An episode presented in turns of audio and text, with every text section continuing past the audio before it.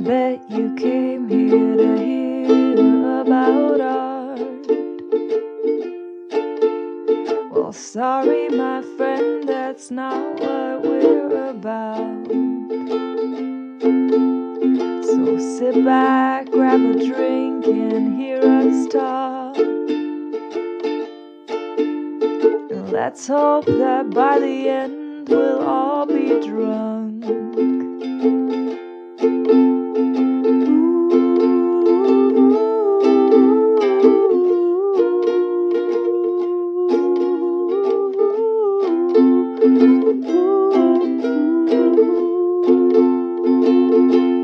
there. Hi there. How's it going?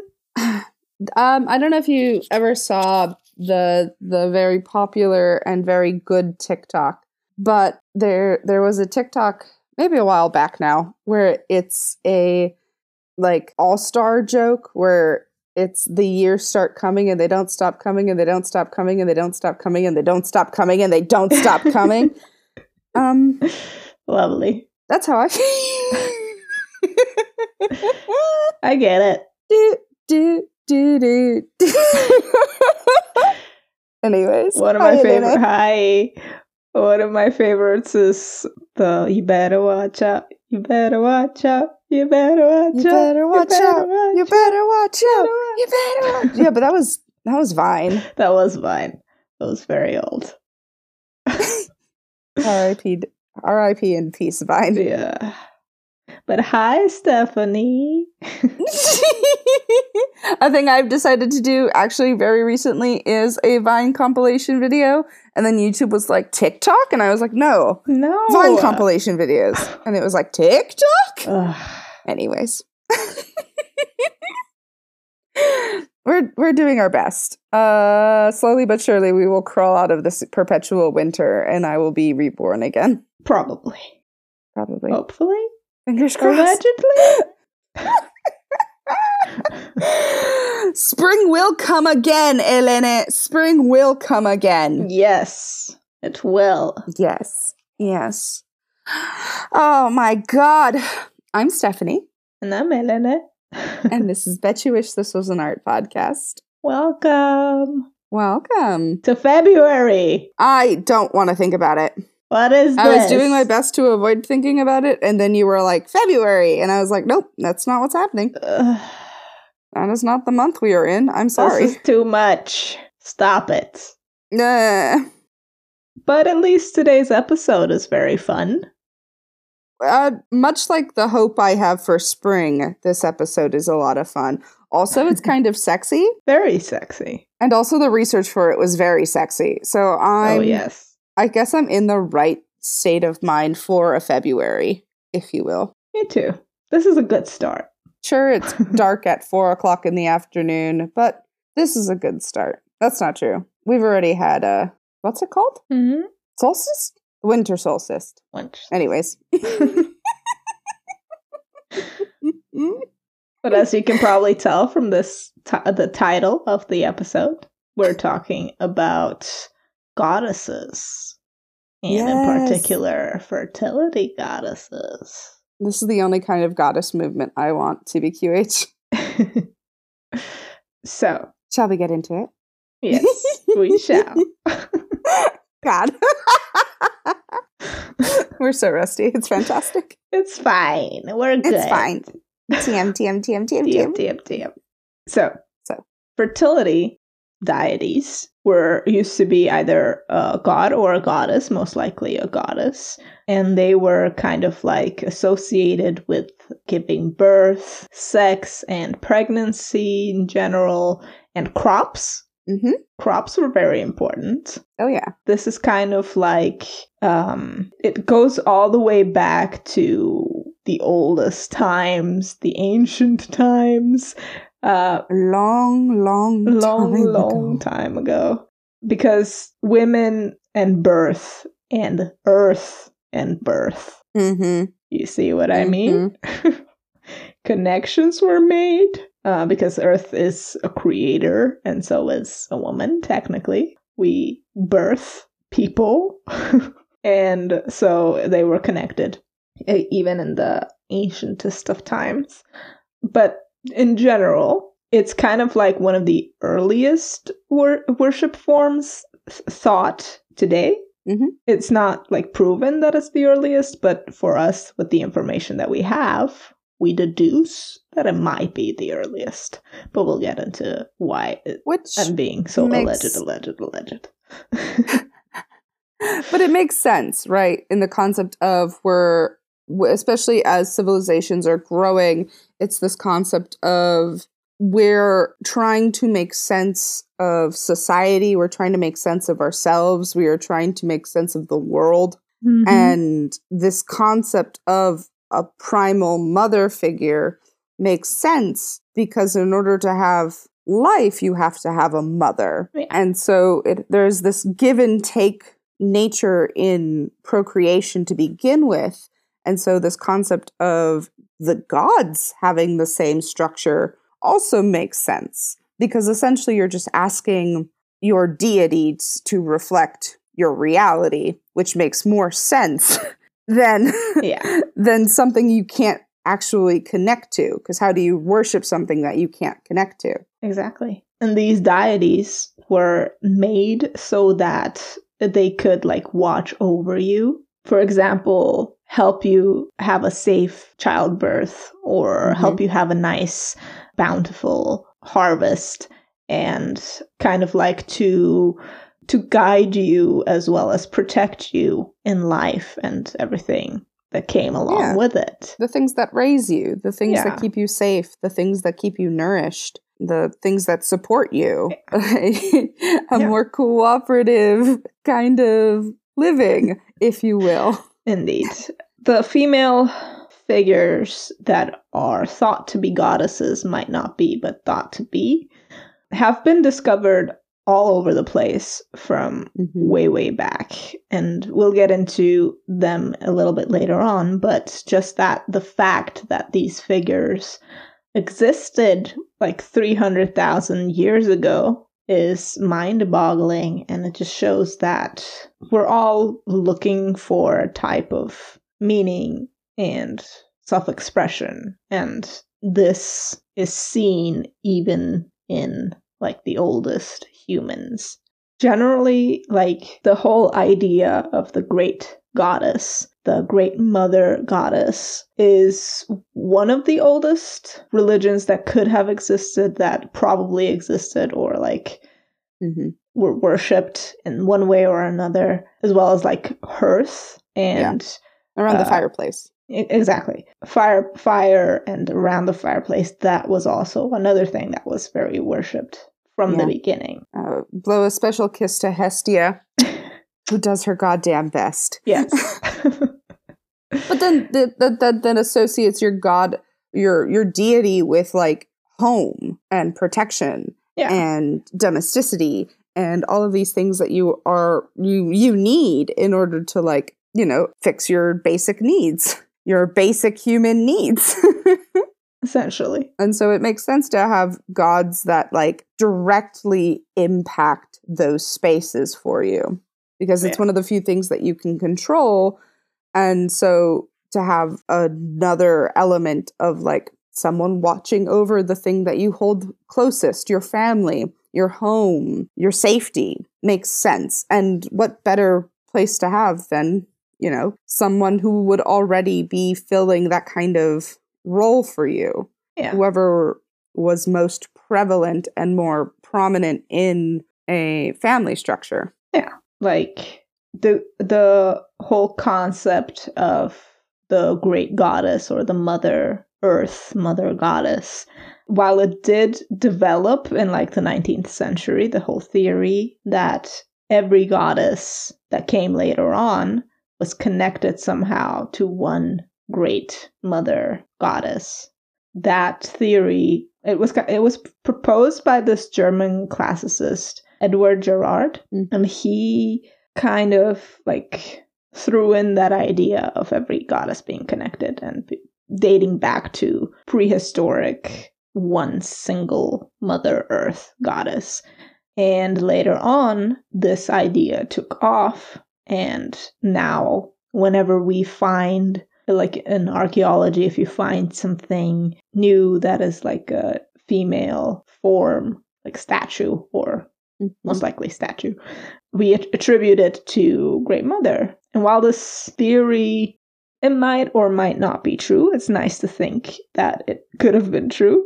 Mm-hmm. But the fact is there that every goddess in this area, at least in the Neolithic Europe, Northern Africa, Western Asia area, they k- kind of resemble each other a lot, especially as we get closer to the Common Era. For example, the Mesopotamian goddesses were influenced the Greek goddesses and Egyptian goddesses uh, influenced the Virgin Mary, and they're all Mhm. influencing each other.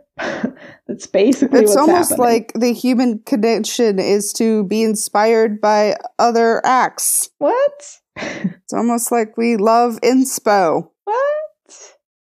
Anyways. So yeah, everything is kind of connected, and I love that. I love it so much. And we're constantly coming back to these similar themes because of the fact that it's so ingrained in how we're trying to make sense of things and how we're trying to find comfort in things and how we're trying to be it's fantastic. And then we're also trying to understand ourselves, yeah, which is like, you know, one of the nicer, more interesting aspects of humanity, which is that we have this ability to then like rationally think about things. And it's like all right well if if something was going to exist and it was going to be a god of sorts then wouldn't it look like how we look? Yeah, and then you do get those the venus figurines or the quote unquote venus figurines. And that i you know between what the literature says between what we've been taught between like how people try to interpret it. It's it's interesting to see like we know that these are bodies but of what or of whom and for what purpose. And those you know those last few questions are almost impossible to answer. But it's it's curious that what is being made now feels very reminiscent of what was being made then. Everything influences each other. we're gonna say that's gonna be the tagline. Everything influences each other. Fertility goddesses everything influences each other. Yeah, i love it. I love it so much. It is very good. give me more pictures of ancient statuettes of the female body. Thank you. Well, um, they exist. They- they do. at some sort of reckless abandon doesn't Yeah. matter what era doesn't matter what period doesn't matter what material doesn't matter what if there's a civilization with a penchant for creating things there are nude female bodies yes, we love it. we love it we as the titty out committee uh love it yes, indeed, indeed we do. but seriously it's it's quite fascinating. Um uh, there's a lot of problematic nature when you have predominantly male archaeologists and art historians interpreting a lot of these uh, artifacts especially things from civilizations and cultures that are foreign to the ones that they live in. Re anything to do with colonialism. Looking at you 18th 19th century but even as it's the scholarly literature on it has developed you do have this continuous returning theme of the goddesses. Um let's start let's start where all good art history classes start. Let's do it. which is with the venus of willendorf. Just just to just as a little like capsule to jump into the actual art creating of this. Because otherwise we'll just cry we will. We have, and we will. and and and I would like to make the caveat as we've made in our notes as we've made forever uh the interpretation and structure of gender in this concept is complicated because we only have contemporary words to talk about ancient things yeah. and they may have had different interpretations of gender and sexuality and the structure of a society, be it patriarchal, matriarchal, or egalitarian. And it's really difficult to know their thoughts, feelings, and beliefs on a lot of this. Yeah. So when we say that the figures are predominantly female or when they're predominantly woman, it's not that they are necessarily representing women. Yeah. It is just the concept that we've adopted for these figures and the context around them tends to lean more towards a cis binary Mhm. than a non binary structure, which is difficult and tends to make a lot of this, as we'll talk about later, prime material for a second wave feminist interpretation.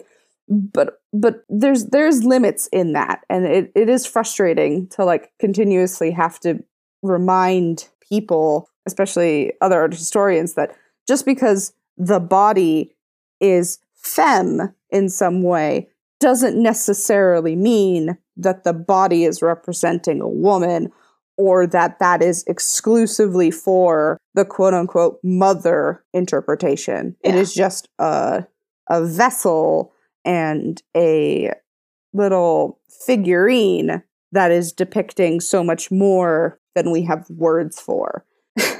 And that's complicated and that's difficult and that's frustrating for a lot of people who want to engage in this kind of context.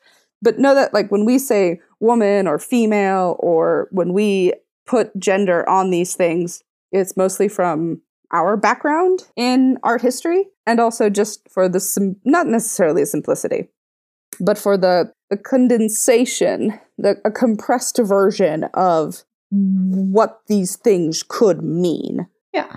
These types of art, specifically that are related to or like from the era of the uh, Venus of uh, Willendorf, the, these upper Paleolithic statuettes are also in certain like there there are some that look female from like historical perspective, like you said, Mm-hmm. and then there are others that are non binary, or you cannot say what gender this figure is representing. So that also exists apart from this Venus form. And the whole Venus, calling it Venus, is very strange and unnecessary. Yeah. Oh, it returns to that's just, you know, that's how we were taught it. That's how Yeah, it's yeah, yeah. labeled. That's how museums acknowledge it. Smiley face. That's how the scholarly literature at large acknowledges it. But that doesn't mean that that's correct. exactly. We will refer to them as women, but keep an open mind about it. And keep in mind what Stephanie just said. So these figures, th- these statuettes, uh, have been found all over, or in some places in Europe, and then they were also found uh, across the Eurasia and even Siberia. And they're usually these carved figurines that are made of either stone or bone or ivory, or Mhm. are formed in clay and fired. Which is, first of all, metal as fuck. Yes. Love it. Forged in fire. Love it. There are about, or even more than 200 of these figures that have been found so far. And they're all different shapes, sizes, different representations. There was one even found in Mohenjo-Daro. And that was Yes. cool. We've talked about yes, that. Yes, there was. but that's Anywhere later. people exist with the creative ability to create things, they will make naked woman. yes. And the original like meaning of it and the purpose of it is still unknown. mm-hmm. There are several theories as to what they could represent, and the most thought of or, or the most popular theory is that they represent some type of deity or related to religion in some way, for example, used in rituals or uh, for purposes of expression of health or fertility. They could be another theory is that they are the grandmother goddesses Mhm. um, or that they're not even related to goddesses at all and are just self portraits of the female artists who were making these uh, figures. And we can't really say which one is true yeah. because there's no other evidence other than the figures in front of us. It's not like any written text about them has has um, Survived. survived. Yeah, so we just Which is again the hardest part of all of this. we just base our thoughts off theories of our modern minds, and we might be incorrect. We're probably incorrect. We're probably knows? incorrect. And that's fine. It's fine. As long as we acknowledge that we're probably wrong about it, it's Yes. fine. Just just it be like I said, just be open to growing.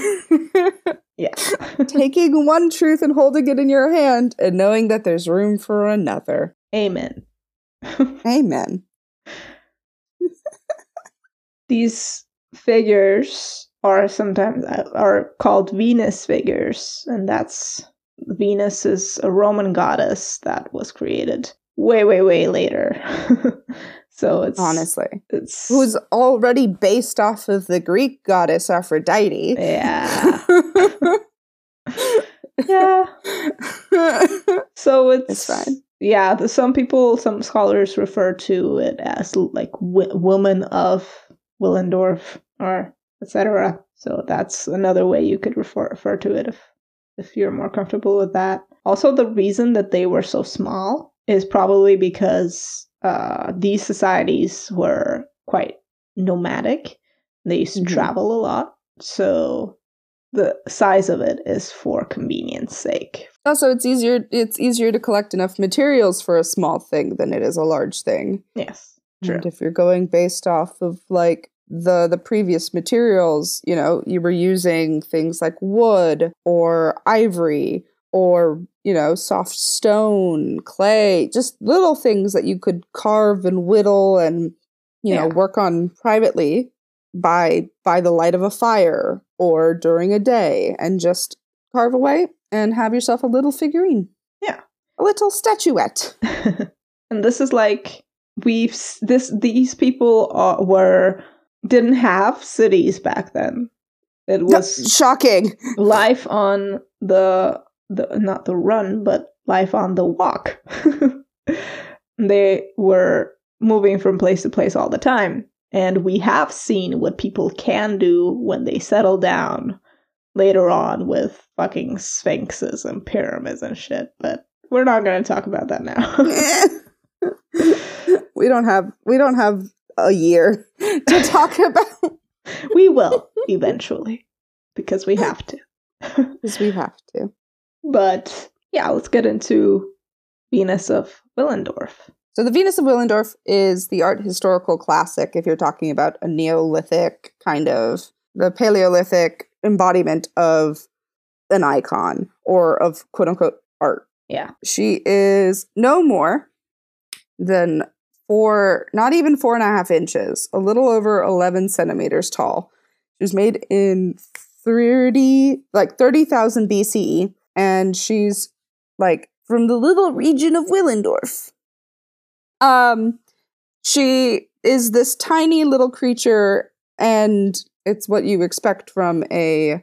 If if you were to look at it, you could go, "Oh yeah, she's she's an icon to represent fertility because she has this small little body that's soft and rotund. She's got these tiny little arms, these heavy droopy breasts, this full stomach and these big thighs.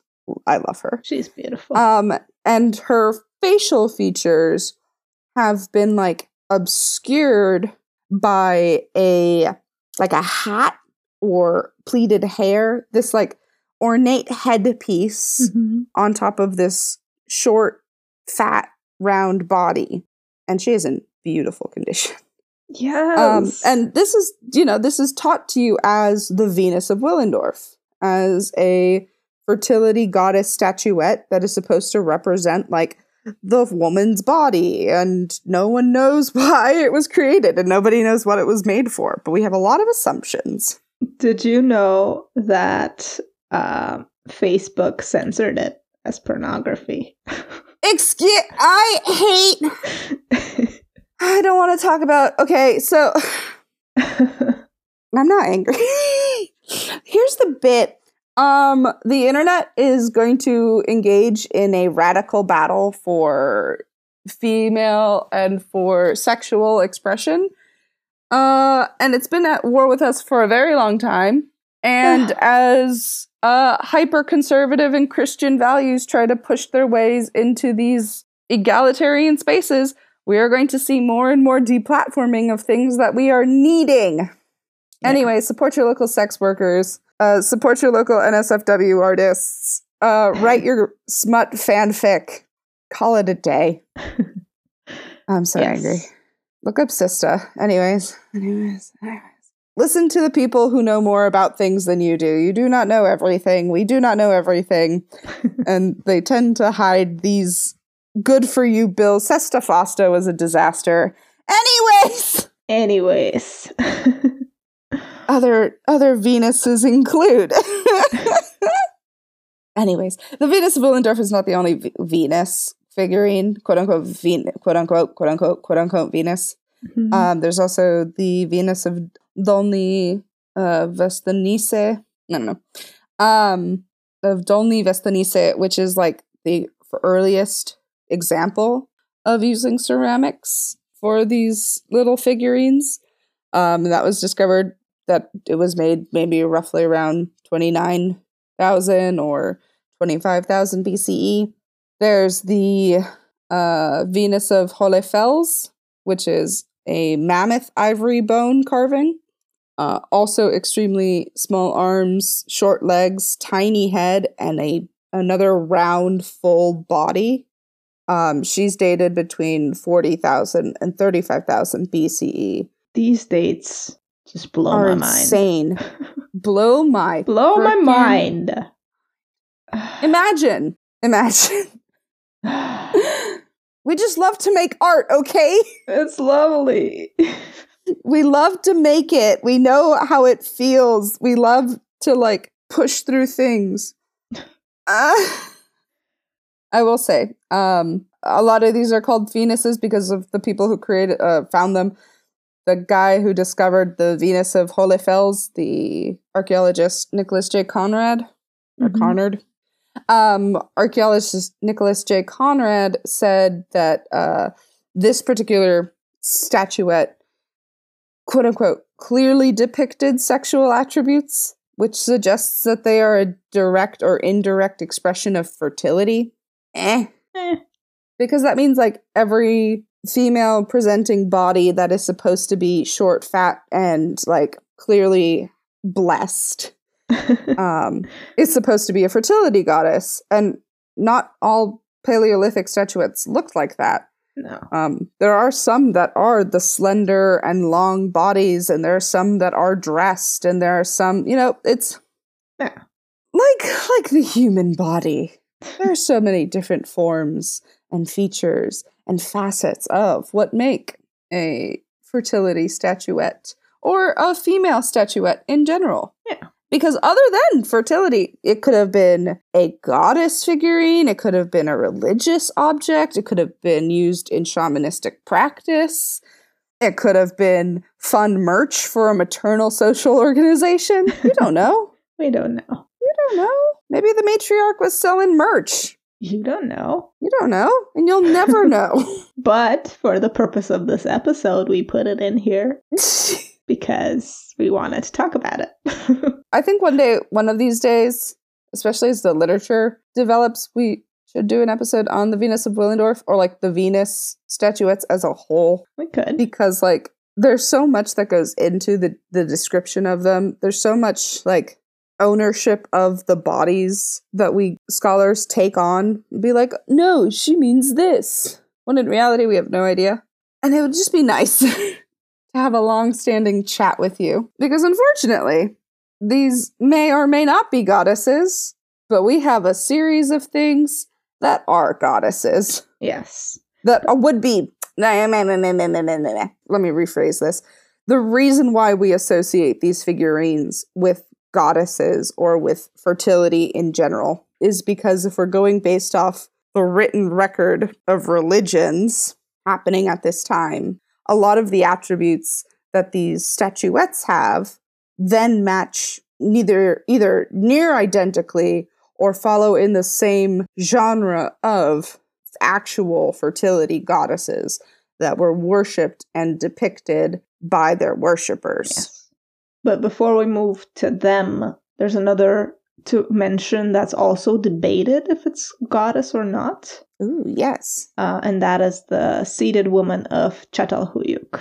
And that is Ooh. also quite an old statuette. It's from 600, 6000 BCE, and it is basically it's this uh, baked clay figure, and it's a nude female form. She is sitting on kind of like a chair, and her head hands are on the armrests. And this is thought to be the mother goddess, the earth goddess, Mother Earth, great goddess. You know what I mean. Mm-hmm. It is thought to be a depiction of her giving birth while seated on her throne, and she her hands are resting on these two feline forms that are either lions, lionesses, or le- le- leopards or panthers. Uh, we don't really know, but yeah, But they're cool. they're very cool and it kind of uh, also like coincides with this goddess of animals and, or mistress of animals motif the head of this one was lost and the head of one of the feline forms was lost and they have been reconstructed. So the one that you see now it has like red head two red heads and it looks weird but uh, it's it's supposed to because it's a reconstruction. Um, and basically it was found in turkey in uh, Çatalhöyük, and it was it, it it is thought to be this first real representation of the mother goddess. Uh, it's still debated whether it is or not. It's a very cool statue and i wanted to mention it so there you go. Because after this yeah. sl- slowly in the during the bronze age in europe uh, the it's uh, the goddess form or the goddess status kind of started to deteriorate Mm-hmm. and in came all of these like warrior deities and war gods and switching to sky rather than earth and fatherhood rather than motherhood and this kind of whole image shifted towards like heavily patriarchal uh, symbolism in these religions or in, in these uh, belief systems the kind of this mystery cults surrounding the mother goddess still kind of remained and still like ve- were very influential uh, influential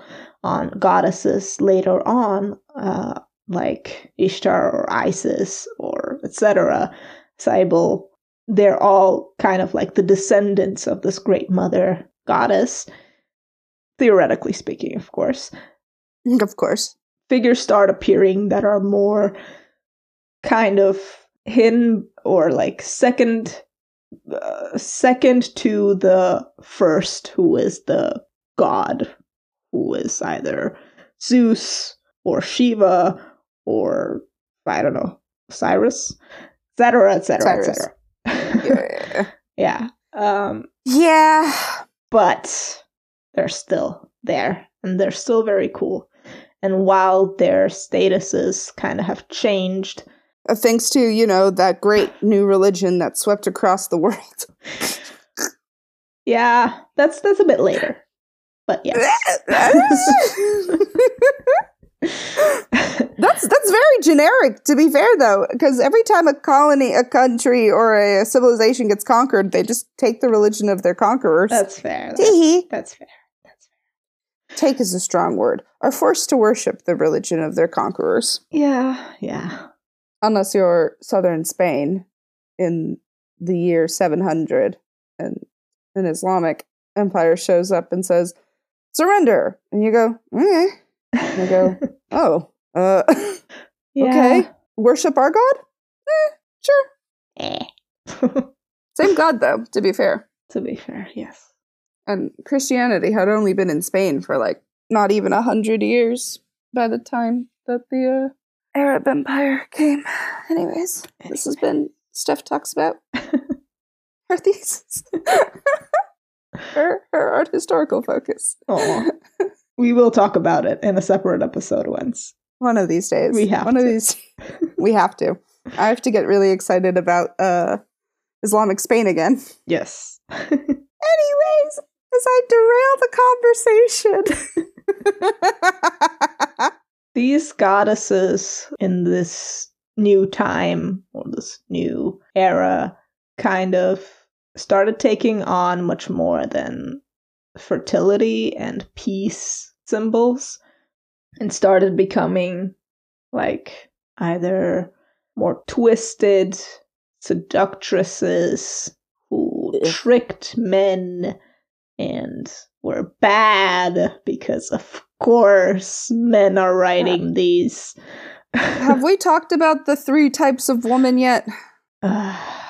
The trends that we're going to follow now are are three, and I'm sure you've heard of them. They're they are looked at with reckless abandon in in all sorts of things, and there are different names for it, and there's different like interpretations of what each of them mean. But essentially, it is thus: there's the virgin, there's the mother, and then there's the crone. Yeah. And the crone represents the seductress, those who are in cahoots to to trick you and and use you and play you. The mother is supposed to be the one who takes care of you.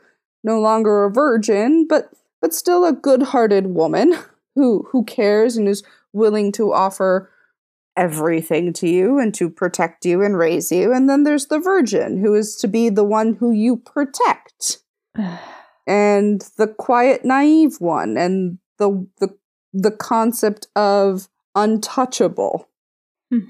pure if you will I hate. and i kind of want to throw this trend out the window Down the toilet.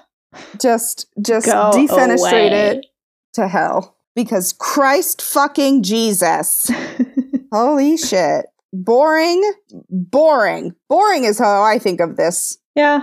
uh, obnoxious because now women are a prize. Anyways, yes, we're going to not talk about virginity, and I'm sorry. virginity isn't real. This has been my TED Talk. Thank you. Thank you. the next goddess we're going to talk about is Inanna or Ishtar. And she is very cool, just like everyone else we mentioned so far, and everyone else we will mention after this as well. Everyone is so good. So she's basically an ancient Mesopotamian goddess, uh, and she is kind of uh, associated with also like fertility, love, beauty, war, justice, political power. um, she is the queen of heaven, and she was worshipped by uh, Sumerians and then worshipped by the uh, Akkadians and the Babylonians and Assyrians. She was very well known in the area way back. Yes. And recently too.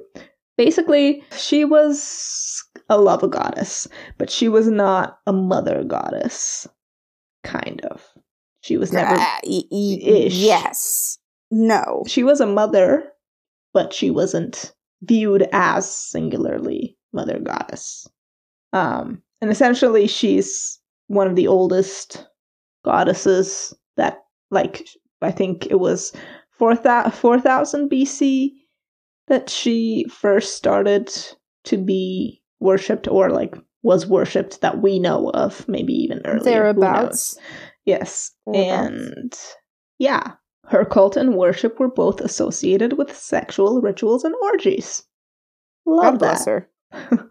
We love that for her. Love it. Much like how like Aphrodite is seen as a fertility goddess, but she's not necessarily seen as a mother goddess. Kind of that vibe. Yeah. Ish. she She's horny. yeah. She is uh, she is one of the people one of the goddesses that Aphrodite was kind of influenced Later based by. on. Yeah. And she uh, some of uh, Ishtar also survived like the worship of Ishtar survived until like the 18th century. That's very recent. Inanna is represented in so many artworks. So many artworks. It's Oh, yes. amazing. You can just Google Ishtar and you will see thousands of images of her all over the place. Um, but one of the things we're going to mention here is the uh, Burney relief. And this is like this Mesopotamian terracotta plaque.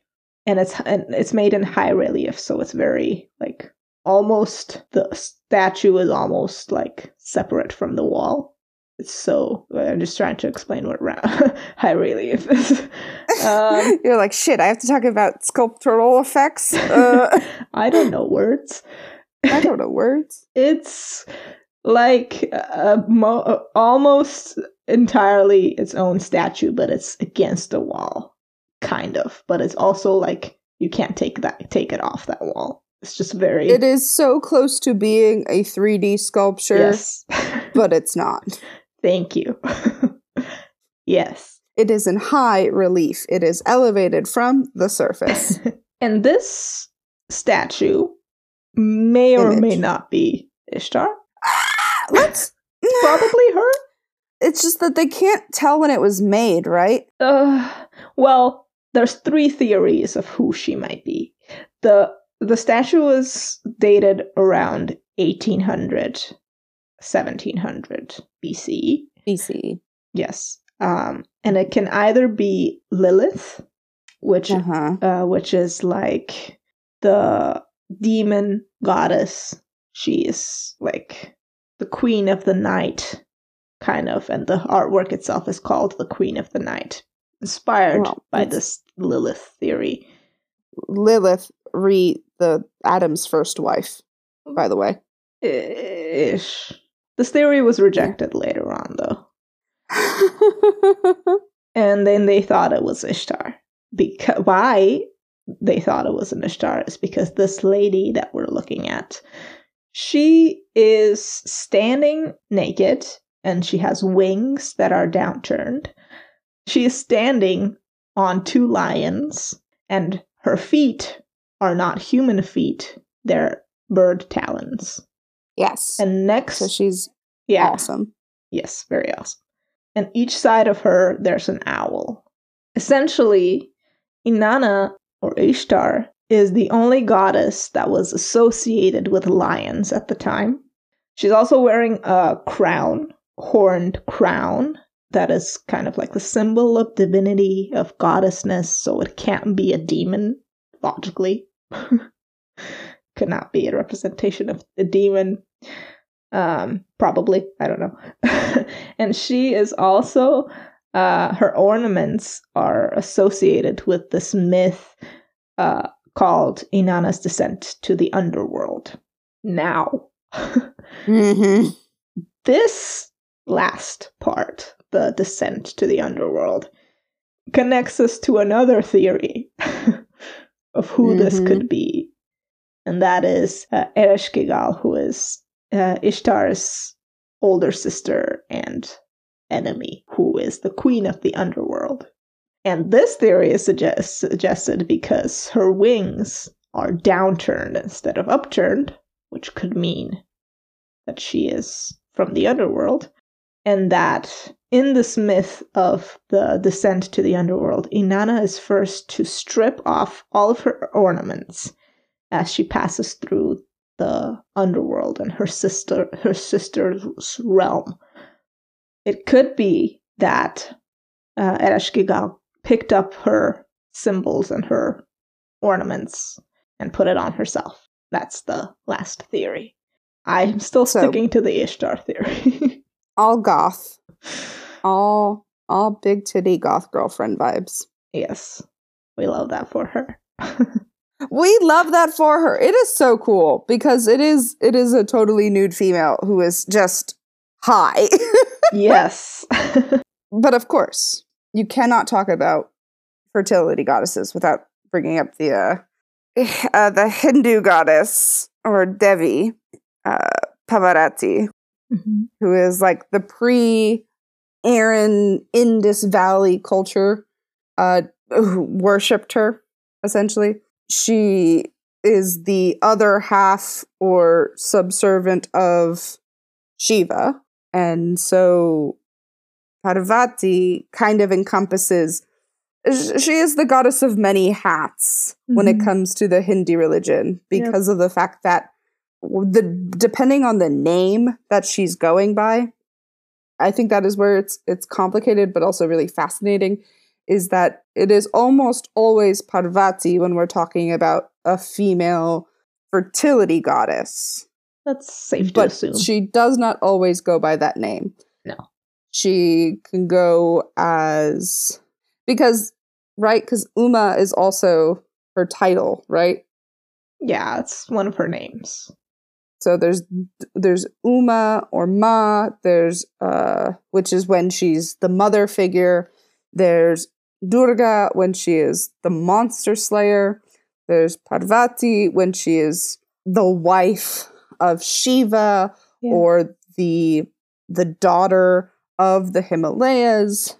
And then there's also Kali mm-hmm. when she's the destroyer when it's all teeth and death and destruction I love when Kali. she herself is Huh? I love Kali. I love Kali. That she is the destroyer, the the creator of worlds, the dark fertile soil, the the the rushing hurricane, the the flooding of it's just Side it's point. fantastic. Sad point. I do not think but it's is. still all Parvati. yes, it is her. she is her. no, but side side point. Uh, uh-huh. So I don't know if this is connected. Probably not, but it's still cool. Ka- Kali, you know. Mhm. Kali in Georgian means woman. Finally, a Georgian word I can pronounce. it would be very cool if it's connected, but probably not. oh, well, Who knows? how old is the Georgian language? And how much uh, connection to. Well, and you're right on the land bridge. You could theoretically. Our writing, at least, is from the Mhm. fourth century. Could be From based what off we some have. Sanskrit. Fro- You never From know. what we have as evidence. But who knows? It who could knows? be. I don't know if it's an ancient word. I have not looked into it. I just think it's cool. You just heard the word and you're like, oh. Yes. Uh, Parvati as the goddess or as the Devi is represented, ah, like I said, goddess of many hats. She is of fertility and love and beauty and marriage and children and devotion and harmony and strength and power. Mhm. She's everything. She's, she's everything. We she does love it all. um, and you can tell uh, in her iconograph in her iconographic tradition, she is typically seen in her iconic red dress, typically a sari, but sometimes other types of fabric variations. Um, and she'll have a headband. When she's against Shiva, she typically has two arms. But when she's alone, we have seen, you know, depictions of her with four, Mhm. and her hands will be holding all of the, you know, the symbols for God, you know, depending on the type of variation she is. It could be a sickle, it could be a it could be a trident, it could be rosemary's or bells or sugarcane or flowers. Yeah. Um, oh, so good. she her, also like when she is paired with Shiva, it's really interesting because of the balance that they always try to depict with them. Parvati is supposed to be like the other half of this god, the like creator of the world, but she but she clearly is the creator of the world even though Shiva is the one who is supposedly rules it. So it's it's an interesting balance. Yeah. And it's also when they are depicted together, Shiva is also always the bigger one. Like the Yeah. much bigger and godly one, and then Shiva is Nah, the smaller nah, nah, version with two hands. Why not give her four hands? Give her four hands. Give her four hands. Give, yeah. Give give Parvati four hands. This she is- deserves it. Yeah, this is also kind of this is also kind of related to the moving away from goddesses thing that we talked about earlier, and moving into like the ma- male The male driven. yes. where it's necessary to still have a female goddess and like depict them in a in a role you demote the role you don't change the role you demote the role Yeah. so that another role can be more important Yeah. the the warfaring type societies then will worship warrior gods with more fervor and therefore give them more importance than say a domestic god like a like a fertility goddess. Yeah. Despite the fact you need the fertility goddess in do. order to have children. I keep thinking about the uh, D2 thing. I'm sorry. Anyways, before I get more upset.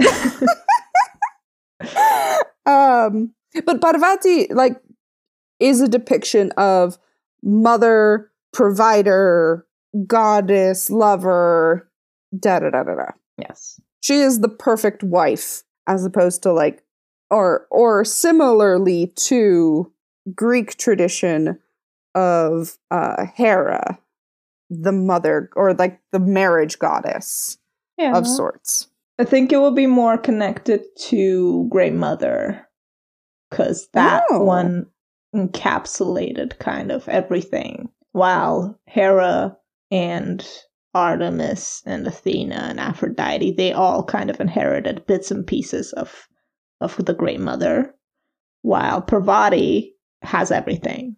She's, She's- literally everything. She, she she's literally everything. she's amazing. I want to read all about her myths, and I will. but to move forward with mm-hmm. another goddess, let's so let, let's go to Egypt for a second because they have a great goddess. We're in Egypt now. So Isis. Isis! so Isis is a major one of the major goddesses of the ancient Egyptian religion, and she is uh she starts to appear first in the Old Kingdom, which is like 2600 20 to 2100 BCE. And she is the one who appears in the Osiris myth, where she uh, resurrects her husband, who is himself the king Osiris, and she produces or gives birth to their heir Horus, who is another big god who is like the protector of humans, kind of. They're all very important, but Isis is the mother, and Isis is the kind of like probably the main goddess, right? I would say she's the main. I'm saying she is the main goddess.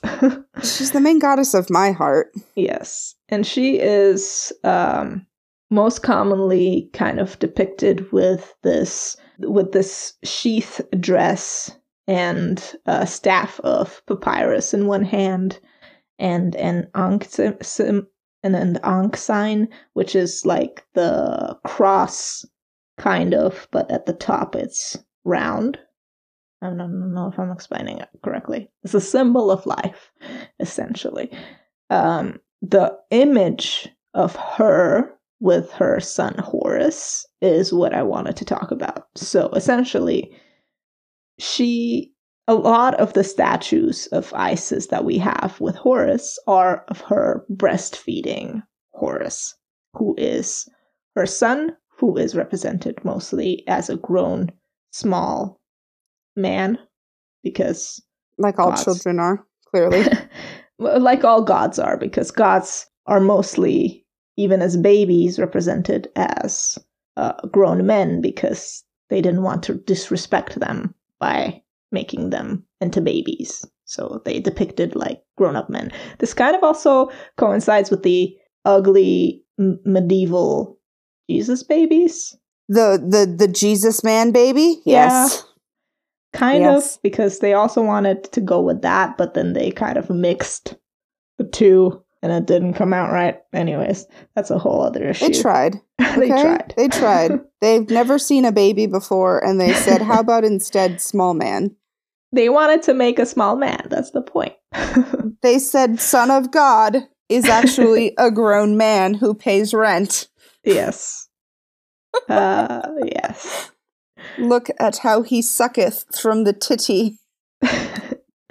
but that image, that image is actually connected to this one. So Isis and Horus and the whole breastfeeding scene of her sitting down and H- Horus being on her lap and feed, like feeding him. That whole image kind of later was adopted by Christianity, where Virgin Mary feeds baby Jesus. And that Mm. imagery, Grown man baby Jesus. not in every piece, Just- just imagine- baby Jesus. the, the small infant. W- Small infant child. and it was kind of this like influence that came from ancient Egyptian Isis, which is very cool. And I love that. These goddesses are so cool. They are. They're very cool, and I love them all. It was hard to choose which ones we would talk about. No, yeah, for a thousand percent. I will say that I am stronger in my history of like the Greek pantheon because that's kind of like what I grew up being obsessed with Yeah. and finding these themes and like developing myself and my interest in religion and like Greek like and mythology in general through the Greek lens. Yeah. I would say the same. And so it's really hard for me to like unlearn that. yeah, I get it because I would also say the same. I'm mostly familiar with Greek and Roman mythology Mhm. and a bit of Egyptian mythology, but like there's so much more, so much more out there that I want to know.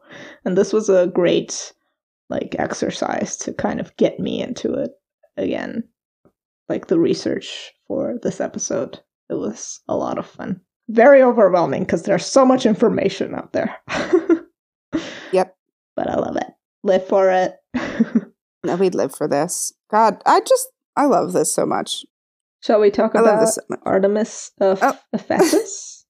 Haven't we already talked about the Greeks enough? but the but the testicles. I just love that point. Well, because it ties into literally every. Anyways, let's do it. Let's get into it. Tell- Artemis. Oh man, Artemis of Ephesus. Uh, I'm not gonna. it's not the same Artemis that we've been talking about. No, no, it's not. This one is from Anatolia, which is modern day Turkey. And she was kind of also like known as one of the great mother goddesses and lady of animals. It's a common theme associated with fertility. And she is kind of like the precursor of the Artemis that we see later on in Greek mythology. However, Ar- Artemis of Ephesus is depicted completely, like entirely different from the Artemis, the Artemis in the Greek myths, because she, in traditional interpretations, she is like wearing this very long skirt or dress, um, and she has these oval objects in front of her being that are like many, many oval objects that were thought once to be breasts. And this was a very widespread idea. Even I was taught that they were breasts in our history class, which is Mhm. it's it's it's like it might be, but there's better theories that are much more solid that uh, Yeah. in like actual proof. And one of the, uh, like the reason because of the, the reason why the breast theory is kind of argued against is because frequently in her depictions sh- her skin is colored black while her uh, body or like her dress what she's wearing is left uh, in a different color. And the oval shapes are also left in that different color. They're not black so it couldn't couldn't be her skin it would not make sense Mm-hmm. there are other theories of what these could be is one that they're decorations and that they could be these amber uh, gourd shaped drops uh, uh-huh. or like fertility symbols and b they could be bull's testicles God bless. which is also kind of like fertility connected kind of like fertility. it's connected. She's also like because of her uh, connection to animals, her uh, clothes have this these symbols of animals all around her, all all on her, and uh, like zodiac uh, also. And she is sometimes wearing this crown that has city walls. Uh, is the idea of kind of like the she's the protector of the city um, and of the people.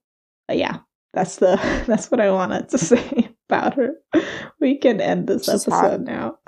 I am no, happy. she's hot. she's very Uh, hot. going back to the gender bendering, the the the fluidity between like what is presumed to be a like female only realm, the fact that you then have this goddess and a very prominent artist, uh, like goddess of to have potentially a set of genitalia that does not uh ascribe to the current concept of what is modern femininity is fascinating. I love it. I love her. I needed to get it off my chest. I'm glad you could get it off your chest. Uh, much like the breasts that we all thought. exactly. Much like the breasts we all thought. Once upon a time. Literally, a lot of this has changed. Like, a lot of the ways that we're taught about goddesses have changed, and like, even in the last four or five years. Yeah. over the past decade, everything has just been like, mm, what if maybe we didn't talk about things like this, guys? Nah. Maybe we're wrong. And I'm happy to be wrong. Oh, I love being wrong. Prove me wrong. Do it. Do it. Do it over and over and over again. Love it. Anyway. This is a long Elena, one. thank you. Listen. Elena, thank you so much for doing this episode with me. Thank you too, Stephanie. this was fun. This was so much fun. Love it. Oh, baby. I love it. What a great episode. I now uh can't wait to hurt you with our next episode. No. I'm sorry, but I'm not sorry. Mm. I got to bully Elena for the next upcoming movie. Please don't Y'all be aren't ready. Please don't be communism. Please don't be communism. oh man. No, not communism. yes. Not communism. but for all of your non communist updates, newsletters, transcripts, blog posts, and more, head on over to our website at bywrpod.com You can also find us at BYWR Pod on Instagram. or at bywrpod on Twitter. You can also follow us or message us on at BYWRpod at gmail.com. Yeah, hit us with a G chat. Why not? Let's do it. but of course, you can also support us on Patreon. Our Patreon is the best way to support us if you like the work that we're doing here at BYWRpod. Come say hi.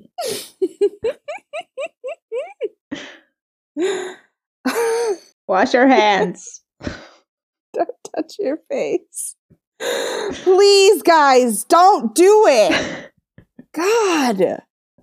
And remember, when in doubt, Titty out, y'all. Thank you so much. literally, titty out. Literally, literally. Please, tit out, mask on. Love is that, Is that so- I'm just angry. Okay, guys? I love you all. Thank you. Thank you. And in it. Mwah. Mwah. Bye. Bye.